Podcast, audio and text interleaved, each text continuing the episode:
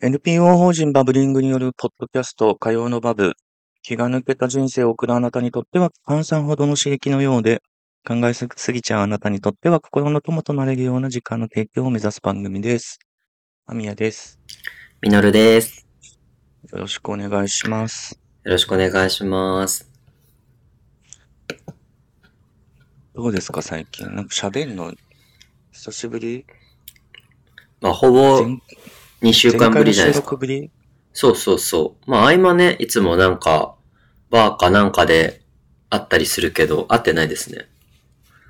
ね、バブリングのミーティングもお休みされてましたしね。すいません。ちょっと一身上の都合で。すいませんでした。なんだっけ、家族、家族関係だよね。あ、そうそうそうそう。ちょっとあの、母親と一緒に、えっと、僕出身が長崎の佐世保というとこなんだけど、そこに帰って、母方の、えっと、まあ、母親の、だからおじさんとかおばさんがコロナの間に亡くなってて、えっと、まあ、それは分かってはいたんだけど、コロナもあるからっていうことで行けてなくて、それをちょっとこう、あの、立ち寄って、そこの家族にご挨拶をして、僕もほとんど、何回かしか会ったことないような親戚だけど、まあ一応ちょっとあ,、ん、たもよかったら来なさいっていうことで行きまして、はい。うーんそこ、に行くのと、まあ、あとうちの母親のママ友、まあ僕の、えー同級生の親とか、僕のお兄ちゃんうんうん二個上のお兄ちゃんの同級生の親とかが、えーっと、もうかれこれだから30年以上仲良くて、えーううんちの実家は神奈川の方に来ちゃってるんだけれども、それでもずっと親交が続いてて、帰るたびに、あの、会ってご飯したり飲んだりしてるから、僕もそれに今回は混ぜてもらう形で、あの、おばさまたちと一緒に飲んで、あの、うん僕の話はもう母親捨てで全員知ってるから、あの、まあ、今そのどんな感じなのとか、アメリカ行って、えー、なんか、どうすんのとか、そんな話もしつつ、スナック行ったりとかして楽しかったです。おかげさまで。うーん、え、それなんかさ、あの、年末年始だっけな、うんうなんんか、母親顔合のわせ友ね。うん達うん。ちそうそうそうそう。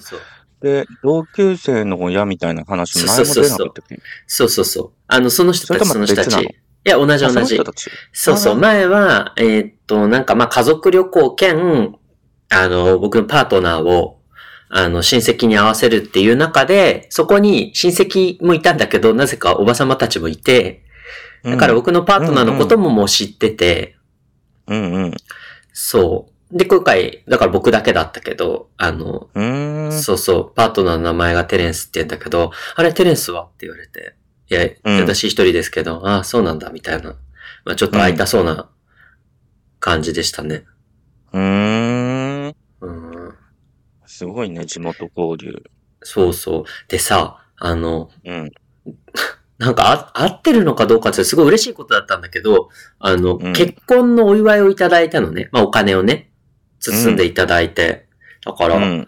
そこに5人ぐらいおばさんがいたから5人もらってみたいな、なんか、あ、まだしてないけどいいのかなと思いつつも、まあ、そのお祝いをいただいて、母親かうんらこういうのは、あーうち祝いうんのお返しっていうのをするんだよって言って、だいたい、えーいただいた金額の半分ぐらいを返すんだよとか、なんか、うーん。なんか、するはずがなかった、で、なんていうの、その伝統的な何かを、まあ、あの、お返しをしたいって気持ちはあったから、まあ、ちょうどよかったんだけど、ほいで、こう、ギフトを選んでみたりとかっていうのうんを先週、先週しまして、あうんあ、こういう、こういうことをするのねと思って、あの、こういうことになったら結婚とかになって、多分もっともっとこう、煩雑なこといっぱいするんだろうけど、うんそりゃなんか、これ多分イメージね。まあ、僕は結局、茅野屋の、あの、お出汁のセットをね、送ったんだけど、あうんの、うんうん。おそらく、大体女性が考えるんだろうな、と思って、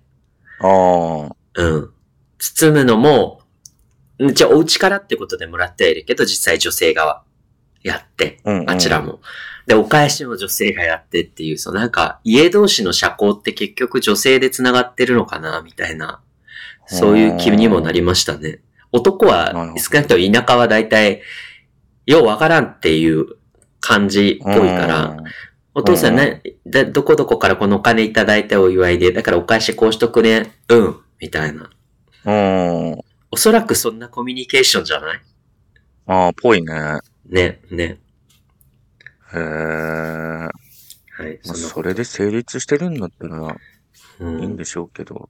まあ、いいんでしょうけど、だけど、これだから本当、仕事しながら女性がやるって、社大交を変だよねね、そうそう、家同士の社交をやるって大変よなと思って。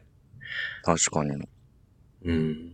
だからお金もあげない、お返しもしないとかっていうところに、まあ一部は落ち着く気がするけどね。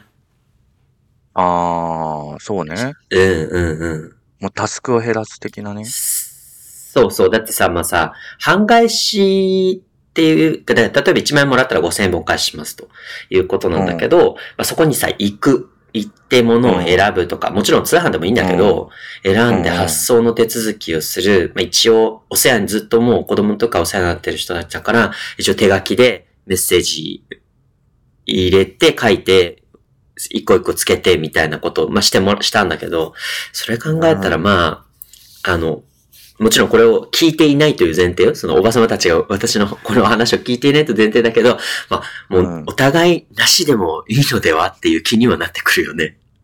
確かにね。うん。だその、行動のコストとかだよね。行動のじ時間とか行動とかのそうコス。ト考えたら。そう。あとはもう手書きで書いたから、もう自分の字の汚さに、もう愕然として落ち込むっていう慰謝料込みで、なし。車両。トントンよ。なるほどね。 まあまあ、あの、たまあ、ていうのはちょっとオーバーだけど、まあ実際その送った後、またお礼の電話いただいたり、メッセージいただいたりしたから、あの、うん、まあ確かになくなったらこういうね、人間的な交流がなくなるんだろうなと思うと、な、うん。いや、あってもいいなとも思うし、難しいところだなっていうか、うん。そうね。難しいね、それ。なんか、好き、う好んきでやってる人たちもいるだろうしさ。そうそうそうそうそうそう。あと、なんかポイントとしては僕の場合今回は、あの親戚からももちろんお祝いいただいたんだけど、その人たちって別に親戚じゃないわけよ。あそうだの、よね。僕のことを子供の時から知っていて、母親の親友っていう間柄で、僕もすごい好きだから、その人たちのことを。なんかできるっていうか、これがあんまりよく知らないんだけど、一応親戚みたいな、そういうその、ただ単なる続き柄でやり取りをする相手うん。ということであれば、いや、さっきの多分なしっていうか、私は、ああ、もうなくていいって言ってると思うし、と。そうだうんね。うん。関係性にもよるよね。アミエさんもその、その口でしょ親戚だったら別にやらないでしょやんただな単い、にやん、うん。うんうん、やんない、やんないし、うんあの、もうずっと距離取ってるから、うんうん。多分そういう発想も先方はないかもしれないけど。うんうんうんでも、だから、あげ、あげたい人はいるよね。なんか送りたい、あげたいみたいな。そう、なんかもう本当わかるわかる。僕もそっち側かも。あの、なんかお返し不要って、なんかもうデカデカとテープで全部その、もう、キープアウトじゃないけども、お返し不要ってテープをぐるぐる巻きにして渡して、本当にお返しすんだよって言った上で私はしたい。うん、そうだよね。そうそうそうそうそう。なんかそういうことのために渡してんじゃねえか、みたいな。こっちが勝手に渡したくて渡してっから、みたいな。そうそうそうそうそうそうそうそう。もう、あの、一瞬で忘れて、みたいな。いや、感じそうそうそうそうそう。てかもうなんなら、人に誕生日プレゼント送るのに、あの、名前も書かずに、あの、家に送りつけたことあるもんね。え、すご。うん。お返し屋だったから。怖いよね、確かに。怖いよ、い。それは。うん。うん。なんかカタログギフト送ったんだけど、無記名でう。ん。うんうん。普通に怖い。当然誰からかわかんないからさ、そんな話も向こうから来ないし、まあでも、届いたのは確認してるから、あ、よかったと思ってる。そうね。うんちょっとでもやめた方がいいよね、それ。そうね。怖すぎる。どうですか、でも最なんか近は。んあ、私のいや、話。いどうぞそう、一応今の話で思い出したけど、なんかこう、年取ってから、うん。ういんただいたら返さなきゃみたいな、うんうんうんうん。あのー、なんかこう、マスト感みたいなのが減ってきてて、ああ、ほんとほんと。うんうん。うん。自分の都合で渡したい人に渡すし、うんうんうんうん。いただいてなんか認識してから渡すし、うんうんうん。なんか時を超えて3年後にお返ししたりとか、うんうんうんうん。なんかこう、もらったから渡さなきゃ、うんうんうんうん。渡したからもらえるかもは、年々う減っん。てるああ、ああ、というかああ。もう、ほぼ、ほぼないかも。うんうんうん。あ、だからあれよね、その、物に対する、対して心のメモを使ってるんじゃなくて、何月何日これ誰から何のためにもらったじゃなくて、その人の、こう、気持ちは蓄積してるけから、3年後とかに、あ、してあげたいなと思って自然と返すようになるみたいなことかしらそうだね。うん。なんか割と俺あの、誕生日うん。を、誕生日おめでとうライン豆なのね。そうだよね。わかる。すごい豆だよね、あなた。豆。うん1ヶ月何人送ってんだろうみたいな感じなんだけど、うん。もうなんか何年会ってないんだろう何年も会ってない友達が5月誕生日なんだけど、うんうん。もうその誕生日と正月のやりとりだけいつもしてて、うんうん。でもなんか誕生日おめでとうって言ってから、最初に出会ってから10に20、20年ぐらい経ってんのかなずっと送ってて、うんうん。なんか不思議な感じです。でも生存確認にもなるし、まあね、それは何いつからは、そう、始めたのカレンダーで管理するようになったのは30代のどっかだけど、うん。なんか、誕生日自体は豆なんだよね。昔から。うーん。いや、その、送ったりね、してくれてるのはすごい知ってるし、豆だなと思うけど、でもあんまりなんか、結びつかないんだけど、あなたのそれ以外の行動と誕生日ラインが。どういうタイプの悪口 いや、悪口じゃなくて、結びつかないって申し上げてるだけなので、その、悪く取らないで。あの、なんか、良くも悪くもほら、なんかこう、そういう人じゃない なんて言うんだろなんなんなの言葉選びすぎてわかんねえわう。。ななんて言うのそどういうのこ、と温かさが売りの人じゃないじゃないあなたって。あ、そうですね。はい。うんうん。あの、ウェットな温かさが売りな人じゃないじゃん。そうだね。なんか必要な時に必要な風がさって吹く。あれみたいな。そんなタイプじゃないだからそれってあはいはい誕生日ちゃんと管理してやってんだっていうのが結びつかないっていうこと。そうなん確かになんでやってんだろうんう。まあ、生存確認はさ、今言ったみたいにあって、なんかでも結構いろんな人、いろんな人っていうか全員じゃないけど、昔からのつながりとかを結構気にかけてて、うんうんうんうんうん。俺幼稚園から仲いい友達とかに、もうまだ送ってんだけど、一 人。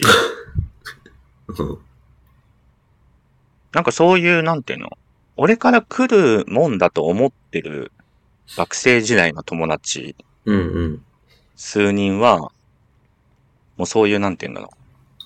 あの、生きてますよ。生きてますかみたいな。うんうんだけでもなんかこう、うん。うん。あ死ぬまでやってく所存だよね。そう。それは自分にとっては負担感はないわけ。ちょっと変な言い方だなけいど。あ、そうなんだ。自然とやってるって感じ。うん。なんかその、その、毎年誕生日には少なくとも思い出し、うん。出せるっていうのが自分にとってはいいし、うん。なんか年がら年中新しい人と出会ってうん。バタバタ過ごしてるから、だかうん。らそういうなん、そういう儀儀式みたいな感じかな、自分で。うん。送るときはどういう気持ちなのもう、事務作業なのコピペみたいな。いやーなんか、もえでうも毎、毎うん回文章考えてる、全員。あ、じゃあ、でおもめでとうという気持ちを持って送ってらっしゃるんですね。うん。でもそんなになんかな長くない ?2、うんうんうん二3行とかだけど。なんか、あ何歳になったんだっけなとか、うんうん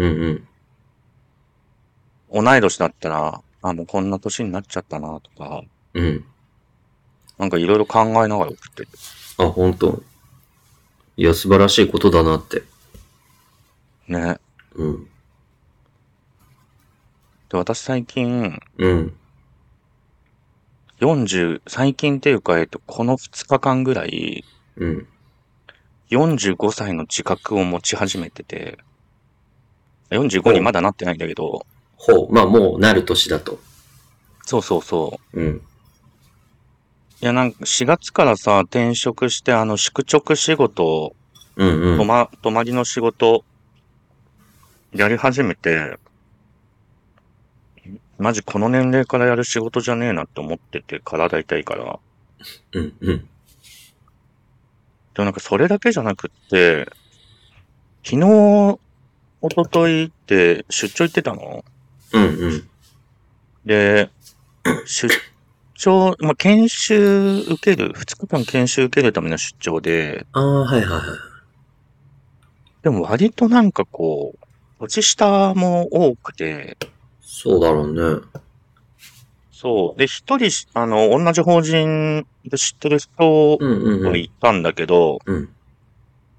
初めましての人3人ぐらい連れて、うん初日の夜、ご飯食べに行ったの。うんうん。で、その3人は全員年下だし、うん。で、まあ、新しい職場の同じ所属の人たちも年下ほとんどだし、うんうんうん。なんか、あれ動いてると出会うの年下多いな、みたいな。そりゃ45だからそっか、みたいな。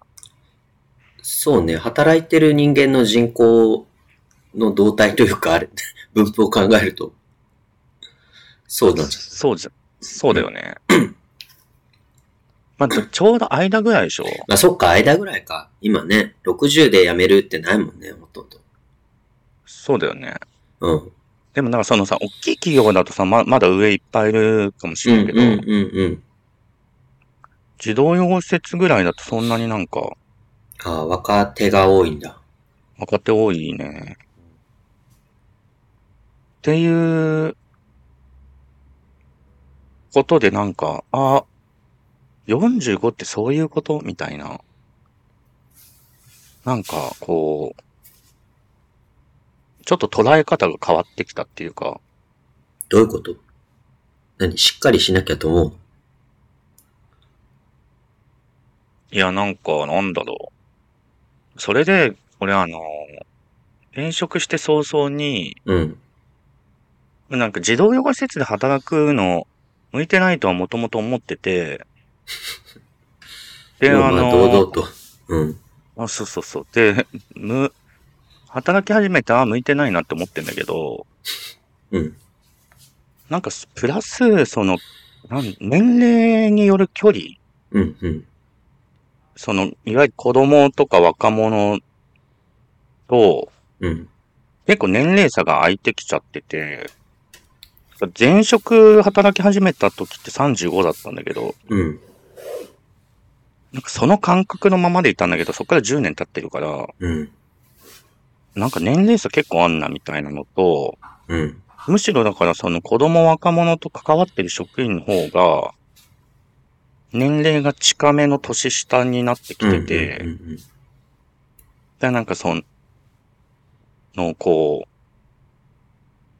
う、伝えることうん職員、施設の職員たちに伝えることみたいなのも、あの、できる、こう、経験年数と年齢になってきちゃってるみたいな。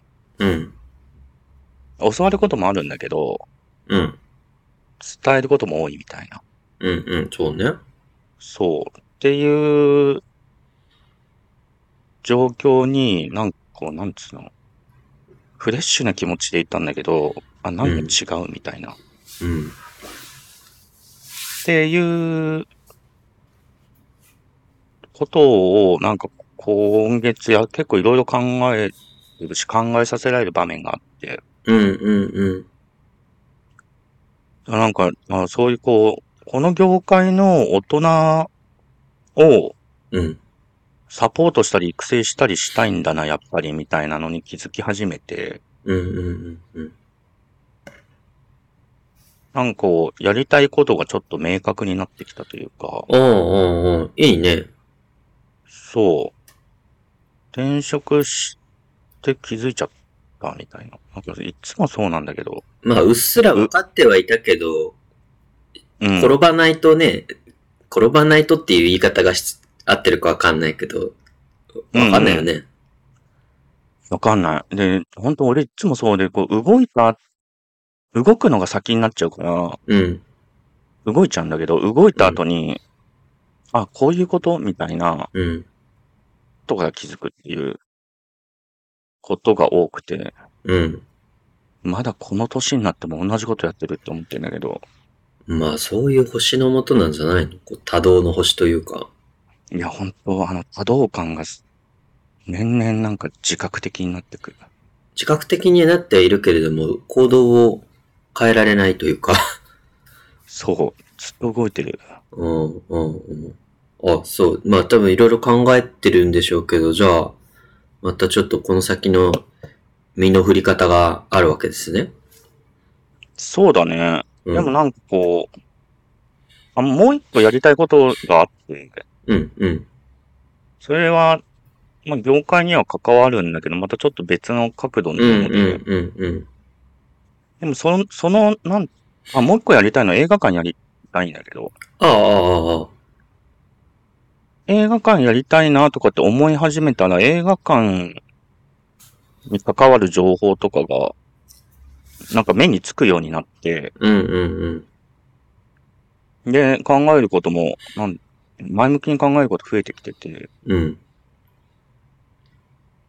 今だからそういうこう、施設の職員とか、この業界に関わるボランティアの大人のサポート育成と、なんかそういうこう、施設で働いてる人とか、施設の子供たちが気軽に見られる、見に来られる映画館みたいなうん、うん、うん、のとかをやっていくためにどういう動きをしていけばいいのかな、みたいなのを、うん。うん、昨日、一昨日ぐらいで考え始めてて、うん、うん、うん。えー、前なんか、1ヶ月後ぐらいにまた気が変わってるかもしれないんだけど、うん。ちょっとそその方向でいろいろ情報収集しながら、うん、うん、うん。うん、やっていこうかなっていう気分になってですうーね。なるほど。落ち着かない人だね。あ、それはね、なんか、まあ、言われる。うん。この間も誰かに言われた。しょうがないね。そういう人なんだし。でもやりたいこととかって、うん。なんかあんまり昔からなかったから、うん。結構目の前に来たもの一生懸命やってたら年取ったみたいな感じだし。うんうんうんうん。まあなんかそういうの生まれただけでもよかったなと。いや、ほんとほんと、動かないとね、わかんないからね、何が苦手で何がいいかなんて。そうそうそうそう。おっしゃる通りですよ。そんな中ですね、あの、お便りまたいただいてまして、イエーイ。ありがたい。はあい。りがとうございます。えーっと、拝読しますね。えー、なんだっけ、これ何ネームだラジオネーム、歯医者。ジャニーズ問題聞きました。小中学生の頃クラスで回して、光源氏たち絵を読みました。その、それ以来、ジャニーズ事務所とタレントさんに対してほのかな嫌悪感を抱き続けています。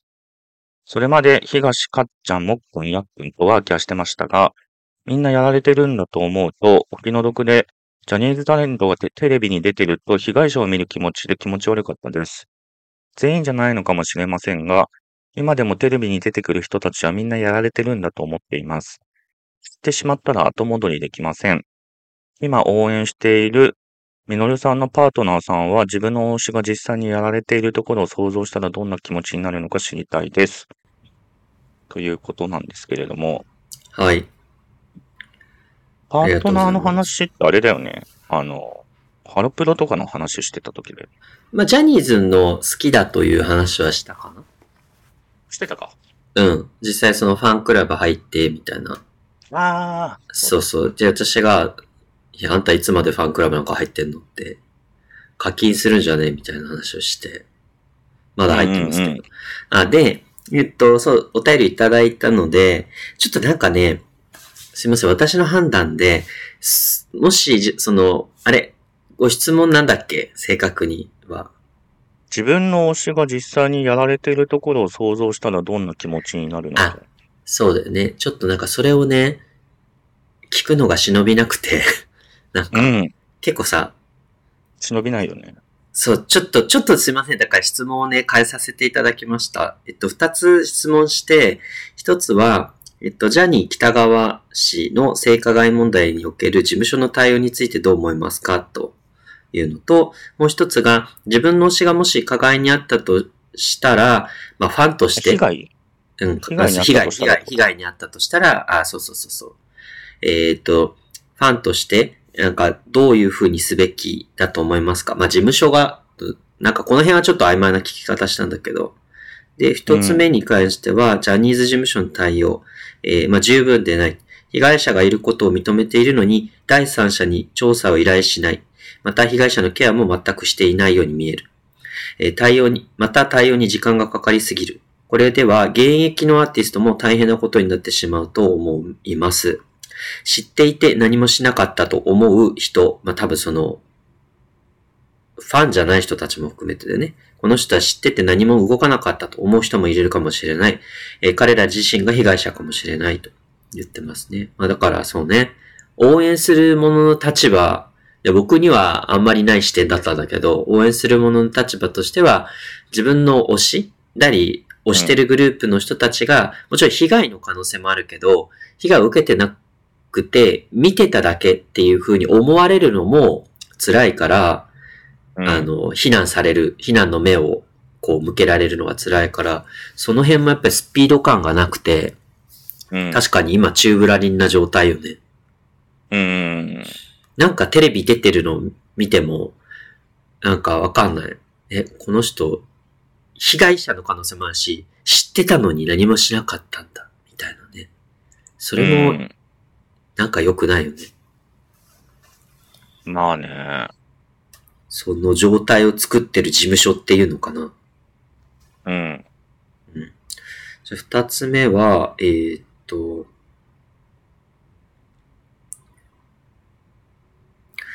虐待を助長したのであれば、彼らも責任を必要がある。多分彼らってこれ推しのこと言ってるのかな。しかし、うん虐待をしただけの人と被害者である 可能性のある人とは違います。デビューするためには、ジャニーズの虐待を、えー通過儀礼として経験するのが当たり前だと思い込まされているような気がします。そうすると、えーいろんなことがはっきりしなくなるんです。だから会社内のすべての人にサポートと、えーヘルプライン、ヘルプが必要だと思いますと言っています。うんあ、なるほどね。うなんかちょっと、やっぱ、ファンでも何でもないけど、し社会問題に対して、きなんだろう、アンテナがあるだけの人と、ファンのし人ってちょっと違うね。なんかこう見方がね。え、それ何みのりくんとテレンスの、うん。視も点のの違いの見ってこと方の、うん、そうそうそうそう。私はなんかこう、一回、全部、番組降板すればいいいいのにって思ってるけど、あるいはスポンサーが全部消えるとか、要は一回出なくなればいいのにって思ってるけど、なんか、彼が書いてるのって、 いかにその、まあ、この問題をちゃんと解決しつつも、このジャニーズを、えっ、と、いい意味でね、悪いところは出して、いい意味で継続をしていくっていうことの視点があるような気がしていて、うん。私はほらすぐなくなっちまえばいいのにって思っちゃうけど、うんな。んか違うなと思いました。うんうん。うん。まあ、この2週間でもいろいろ動きがあって、そうだね。ちょうど今、だから5月の22で、昨日ね、あの、東が話をしたというタイムラインですけど、マッチもなんかコメント出してなかっマッチはた。出してたけど、なんか、もういないよね、事務所に。あ、そうだっけうん。で、あとあれでしょう、社長社長がなんか、ああ、そうそうそうそうそう。メイね。ね、じそうね、そんなところで、うん。あとその、ニュース2、3が最初にうんうんうんうん。コメントして、ニュース0が言ってみたいな、うんうん。ちょっとずつメディアも触り始めてますけど、うん。いや、あとメディアよね。メディアの問題よね。メディアの問題よ。なんかこれを自己批判なしにさ、まあ、え今のところはまだ自己批判をしつつ、ちょっと様子見って感じだけど、なんか、ジャニーズ叩くだけで、自己批判しなそうな気もするんだよね。いくつかの番組は。そうだね。だから、し自己批判しながら、やり続ける曲とか番組があったらすごいなと。すごいね。すごいけど、ないね。多分ないっていうか、ちょっとみ、なんか難しそうだね。いろんなパワーで。うんどういう動きになるのかね。ほんとね。でもすごいね、このラ、お便りくれた方は、ん中学校の時に回し読みしたって言ってた。つまりあれだよね、だから告発本だよね。その光源、えー、っと、その本って。うん。確かそう。僕質問っていうかあれじゃないえあのー、なんだっけ自伝うんうんうんうん。あ、あ、でそうもね僕、告発、袋本って書いてある。フォーリーブスの人のやつだよね。うん。うん。いや、なんか、そうね。確かにこ、それを、中身はちょっと存じ上げないけど、その行われてきたことが書かれてるのであれば、かなりえぐいというか、あの、でもそれ、それを見てそういう行動をした人がいるけど、そこがなんかやっぱり浸透しなかったのね。日本全体にはね。それが、なんか、え、前回どこまで話したかちょっとわ、もうんう、うん。うん物忘れだけど、あ男性性が軽んじられてるああ、そうね。問題とかも関わってるから、 88年出版って書いてあって、で、その、ラジオ、あお便りくれた方が何歳か存じ上げませんが、おそらく90年代とかに見てるとしたら、全然バリバリ軽んじられてるよね。男そ性うだのね。性へのリスペクトなんて。うん。いや、んまだ全然今も軽い。まだまだそう男性性被害は、そう、軽いけどは、まあ話題にやっと出始めたぐらいだと思うし、うんうんうんうんそうね、そういう社会の状態があったから、ってことだようね。ん。なんか別に、そんなに騒ぐことじゃなくないって多分世の中が思っうんたうん。だろうし、まあ、お思ってた中で、なんていうの、このお便りくれてる愛者は、うんうんうんうん。ちゃんとこう加害と被害っていうふうに捉えられてたっていうことなんだと思うんだけど、そうね。言葉にはこう、なんか、したり、構造化したりっていうのはまだ難しい年だったけど、直感的におかしいし、それが気持ちが悪い、良くないことだって、ちゃんと、ね、自分でじ認識して行動してるっていうのは素晴らしいよね。うん、なんか流されちゃうじゃん、ついつい。まあ、とは言ってうんもうんみんなテレビ出てるし大丈夫なんじゃねみたいな。うん、うん、なんか聞く耳貸さないっていうか、まあそれが人間の差がなんだけどさ、なうん流れに任れ、任せ、任せちゃうというか。そうね。そういう人がもっと多くいたら違ったのかもしれないね。まあ。まあ、これはでもその、俺的にはまだなんかこう、さっきり、あはっきりと事実が全然見えない中で、なんか今テレビに出てるタレントたちに対して、被害者なんだっていうラベル貼るのも抵抗あるし、なんかその、加害に帰還してるっていう風に見るのも、まだ違うと思うし、うん、そう。あ、なんかさ、そう桜井くんが叩かれてたじゃないえ、あの多分、え、有働さんしか喋ってないからってことそう、無言だったそってれ。まあ、あの、二人で、んまあ、番組で話し合って私が話すことをしましたっていう動作がいて、桜井くん喋れなかった。叩く側と叩かない側。で、なんか、すごい複雑だなと思ったのね、あれは。うん。で、うまあ、ん叩く必要もないだろうなとは僕は思ってはいるんだけど、でも、た叩くべきでない側の主張が、いや、彼が被害者の可能性もあるんだから、セカンドレイプになるんだから、そんなのありえないと言ってる。あ、うん。それは本当おっしゃる通りだなと思う一方で、でも、うん。被害者じゃ仮になかったとしたら、今度は彼は被害、加害の状況を傍観をしていた人っていう責めを負うわけよね。次は。うん。仮に被害者じゃなかったとしても。じゃあ、うん。元に戻って、本当に彼に説明だったり、発言のあの責任はなかったのかってまたなっちゃうんじゃないのっていう、うん。傍観者としての。うん。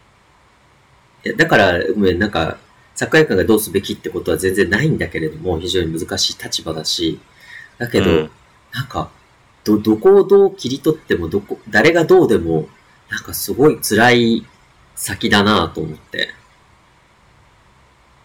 桜井の立場が。桜井、まあさ、今回だと桜井くんね、ジャニーズ全体が。誰だって被害者の可能性もあるんだけど、でも傍観をしていた可能性もあるっていう事件じゃない、うんうん今回のって。うん。どういうスタンスを取るにしろ、誰からか責められるだろうなっていう。まあ、そうね。知らなかったっていうのは多分ないと思うんだよね。そんなことが行われていたなんてっていうのは。え、でもさ、じ、事実ベースで知ってるのとさ、噂なのってまた違うじゃん。噂を聞いてるだけそうってね。いう。だから、だからそうそうそう。ごめんまあ今、絶対ないじゃんって言ったけど、そこも含めて待たないといけないんじゃないかな、とは思う。どうだったのか。うんうんううん。ん。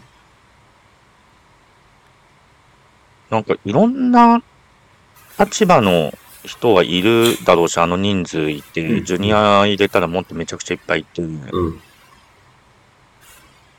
で、例えばその、わかん、勝手な、あの、思い込みで言うと、高齢の方がもしかしたら被害に遭ってる人が多いとかかもしれないし、うんうんうん。だとすると、なんかその、い今活躍してる層うん。は発言しにくいかもしれないし、被害に遭っている可能性があるからってこといや、えっと、なんか、だんだんと人数が増えていく中で、うんうんうんうん。そうね。被害、そう、被害に遭ってる人と、その被害事実を知ってる人と、うんなんか噂ベースで知ってる人と、うんまあ、鈍くてなんかよくわかってない人とかっていいろいろいると思うんだうんけうど、んうんうん。それがその、渋垣隊少年隊、男組光源氏のあたりの世代よりも、今の方がもっといろんなグループあって、人数増えてて、だからその中で、その、嵐とか、わかんない、あのうん、キンプリとかさ、うんその辺が発言するのって、あくまでなんか自分たちの世代の話はできるかもしれないけど、上に被害者がいる可能性がある場合に、うん。そこは今度さ、被害者の人たちがどう話すのかうん。にもよるじゃん。うん。えっと、そっちの問題だから、うん。勝手に言えない。うん。でもさ、あれだよね。カウアン君ってさ、全然作家役より年下だし、その時代で起こってたってことは当然彼らの時代にもさ、まああるよね。うん。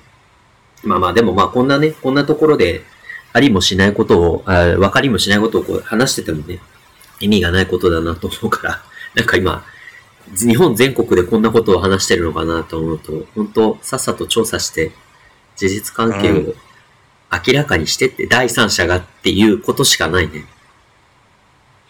そうだね。もう事務所が対応したってダメだよ。それはもう隠蔽しちゃうんだから。うん、第三者大事。ね。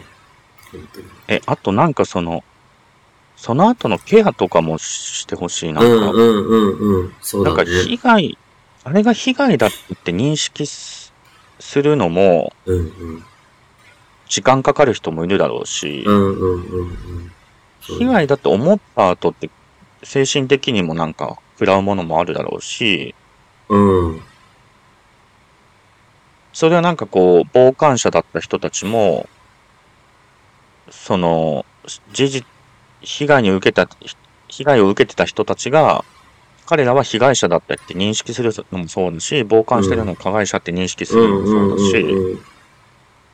なんか事実が出てきたところで、その後のなんか、本人たちの捉え方とか認識をを変えていくとかっていうところで傷ついていくこといっぱいあると思うから、そうだね。うん。なんかそこはその、俺的にはそのファンとか世の中は、の反応は置いといて、うん本人たちの声は先かなとうん。うんうんうんうん。思っちゃうな。そうね。こう、事実があったとしても、それが、まあ、別に全て公表すべきではないし、別にファンであったり、世の中を納得させるために、だけに事実調査をするんじゃなくて、その人たちのケアのことを考えて、うん。なんか調査すべきだよね。うん。大変な問題だと思います。な。はい。はい。